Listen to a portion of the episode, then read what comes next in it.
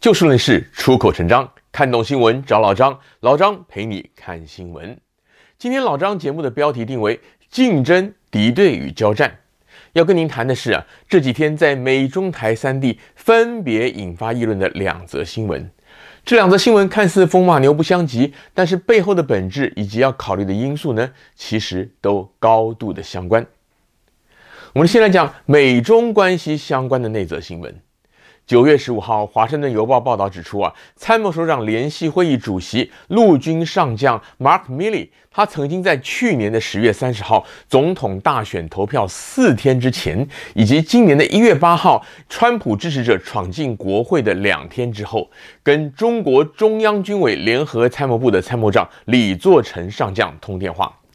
Mark Milley 向李作成表示，保证说美国无意对中国发动军事攻击。如果美国要攻打中国的话呢，他也会提前的打电话告诉李作成。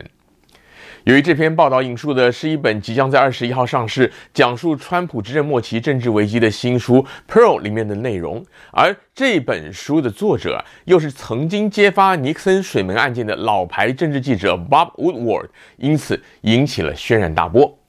川普前总统指责 Mark Milley 叛国，而许多人也对为这对于这个 Milley 将军，他背着三军统帅去跟对手高阶将领通电话、打小报告感到不满，觉得他违背了军人的伦理。共和党因此强烈的抨击目前仍然还在任的 Milley 将军，要求他辞去这个参谋首长联席会议主席。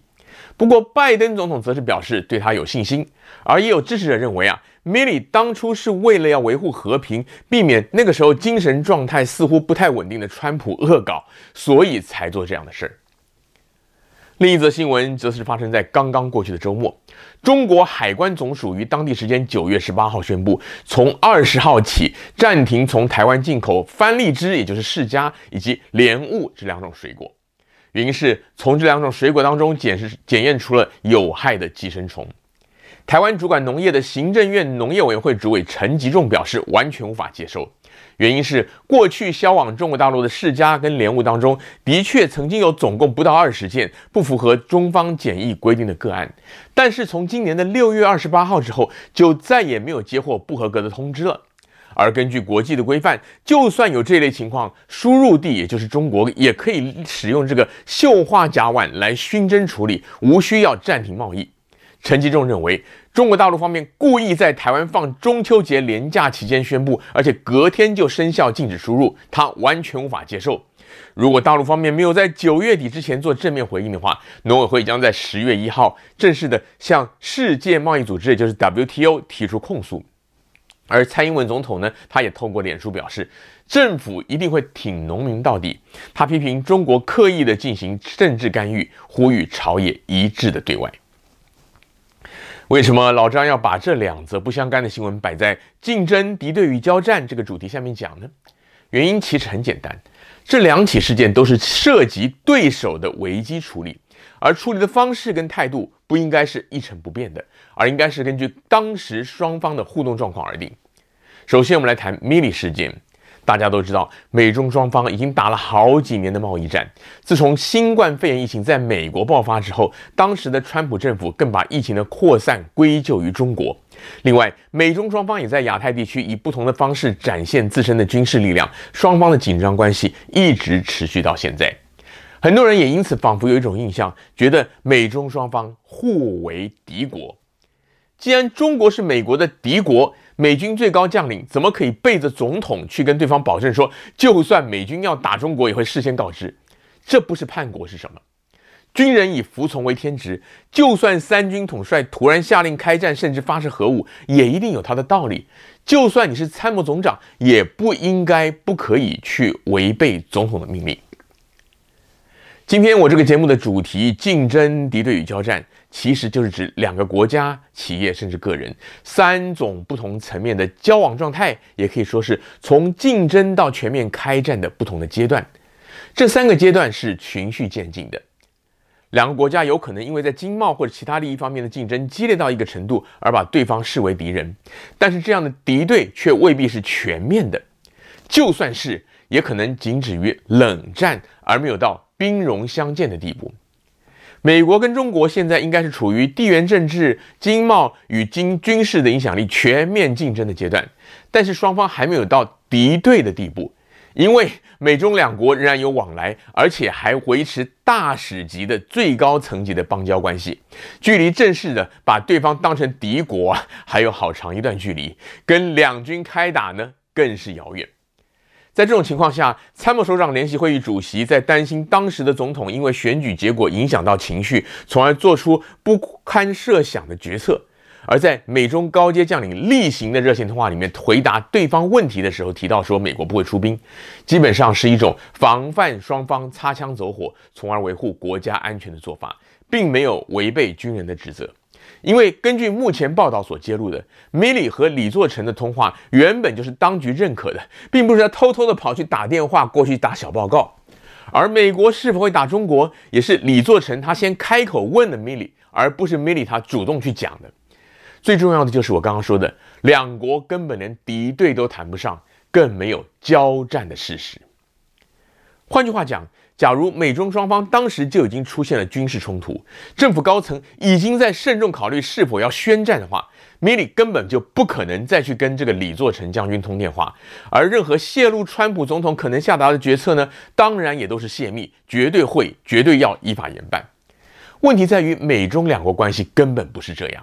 只要米里是透过正规的管道，就没有叛国的问题。充其量只是他的措辞是否得当，以及是否在事后他有没有去告知相关的首长，例如说联席会议当中的其他的将领，以及像是国防部长等等长官，像这类程序上的细节值得我们探究而已。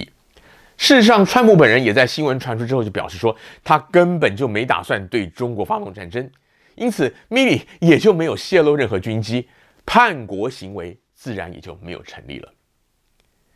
台湾外销水果到中国大陆啊，本身并没有涉及任何的商业竞争，因为按照马英九执政时期就签订，蔡英文曾经形容为糖衣毒药，但是他执政之后却也一直沿用至今的海峡两岸经济合作架构协议，也就是俗称所谓的 E C F A。中国大陆根本不能卖水果到台湾，只有台湾能单方面的输出水果到大陆。换句话讲，水果进出口的本身就是不公平贸易。半年多之前，大陆方面同样是以寄生虫为理由，终止了进口台湾凤梨。当时台湾当局同样形容是政治打压，全台湾也同样的漫弥弥漫着一股同仇敌忾之气，也说要告到 W T O 去，但是却不了了之。原因就是 W T O 它管的是公平对等贸易，出于政治考量的单边让利原本就不公平不对等。所以啊，就水果销售事件的本身来讲，双方连竞争都谈不上，更别说是敌对交战了。但是问题在于啊，当前全面的两岸关系恶化程度，可以说已经到了敌对的状态。在这种情况之下，北京当局以经贸作为政治施压的筹码，是可以预期，甚至我们可以说是理所当然的。因此啊，有没有寄生虫，根本就不是停止输入水果的理由。陈吉仲也好，蔡英文也好，指责北京当局政治干预啊，也可以说呢有一定的道理。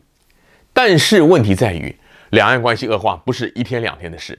不管是蔡英文政府主观推行的两岸政策，还是美洲贸易战以及全球新冠疫情等等客观条件之下形塑成的两岸紧张关系，两岸在政治上的激烈竞争乃至于敌对的状况都已经形成了。在这种态势之下，台北当局你还指望大陆方面能够继续的让利，以宽松的标准、优惠的价格，大量的进口台湾的农产品啊，真的是令人匪夷所思。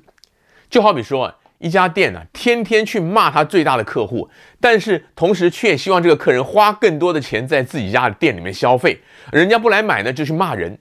天下有这种道理吗？这家店的老板有做生意的脑筋吗？或者说，其实民进党政府根本也不希望跟北京为敌，只是基于本身的理念跟政治利益，才不断的去塑造出这样子敌对的氛围呢。刚刚分析的这两则新闻，都是当事人本身对于竞争、敌对与开战这三个层次或者说是阶段的认定有关。而除此之外，同样重要的就是对于大环境，也就是对于其他相关国家的认定。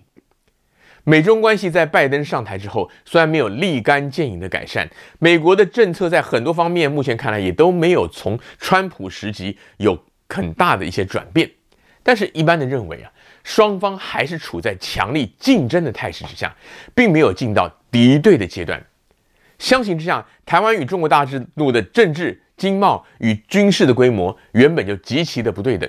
如果台湾要持续的走亲美抗中甚至仇中路线的话，一方面呢，自己要做好准备，不能一面骂对方打压威胁，一面又想要赚对方的钱，把大部分的筹码都压在中国大陆的市场，而应该要分散风险，积极开发其他的市场，或者同时也要辅导国内相关的一些产业去转型。